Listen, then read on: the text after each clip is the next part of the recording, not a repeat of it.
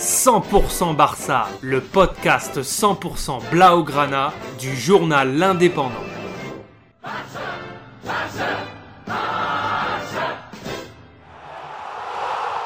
100% Barça, Mesqueum Podcast.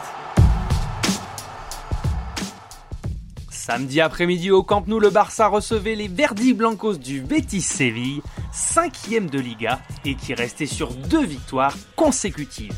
De leur côté, les Catalans devaient confirmer et se séparer de leur fébrilité défensive pour espérer glaner une troisième victoire de rang en championnat. Le jeune Ezal Zouli, très bon pour son premier match, a été reconduit sur le côté de l'attaque, en compagnie de Philippe Coutinho titulaire pour servir Memphis Depay. Gavi, Busquets capitaine et Nico González garnissaient le milieu de terrain catalan. Derrière, Arojo et l'anglais constituaient la défense centrale avec Serginho Dest et Jordi Alba sur les côtés. Et les Catalans n'ont pas préparé au mieux la finale qui les emmènera à Munich pour espérer se qualifier en huitième de Ligue des Champions. C'est la première défaite du Barça sous l'air Xavi et sur le plus petit des scores, un but sévillant inscrit à 10 minutes de la fin du temps réglementaire, alors que les Catalans dominaient le match de manière stérile.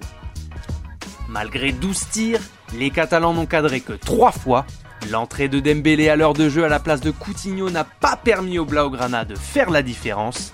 Les joueurs de Xavi stagnent à la 7ème place du classement, à 6 points de la 4ème place qualificative pour la prochaine Ligue des Champions. Peut-on imaginer le Barça rater la compétition l'an prochain et se priver d'une manne financière si importante pour le club avec la situation dans laquelle il se trouve actuellement?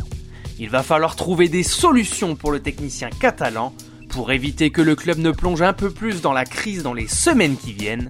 On suivra ça de près dans 100% Barça.